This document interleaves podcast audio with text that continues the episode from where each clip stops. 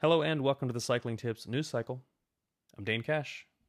Your story of the day the Digital Swiss 5 got underway on Wednesday, and it was Rohan Dennis who proved strongest on the virtually mountainous opening day. Perhaps unsurprisingly, considering his world beating power and the nature of the Rouvy platform, which does not feature drafting and thus rewards the big engines even more.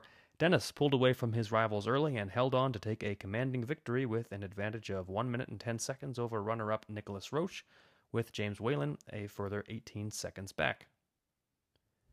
In other news, although the UCI recently announced various details of rescheduling plans for the men's calendar, the governing body has provided little information about the status of the women's calendar. The women's division of the CPA, however, says that it is discussing the schedule with the UCI. According to RAI, a September Giro Rosa, which would run concurrently with several stages of the Tour de France, is currently being considered as part of those talks.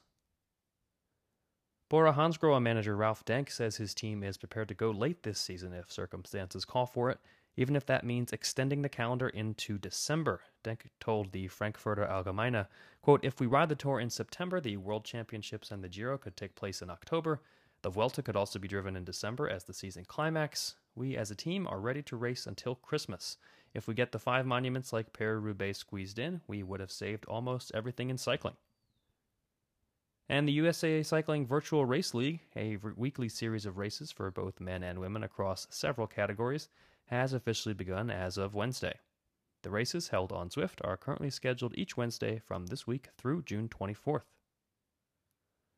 And closing out the news cycle on a more somber note and a personal one as well, Cycling Tips is mourning the loss of a member of our small cycling media community this week. Pat Malach, who spent the better part of the last decade with Cycling News, has passed away.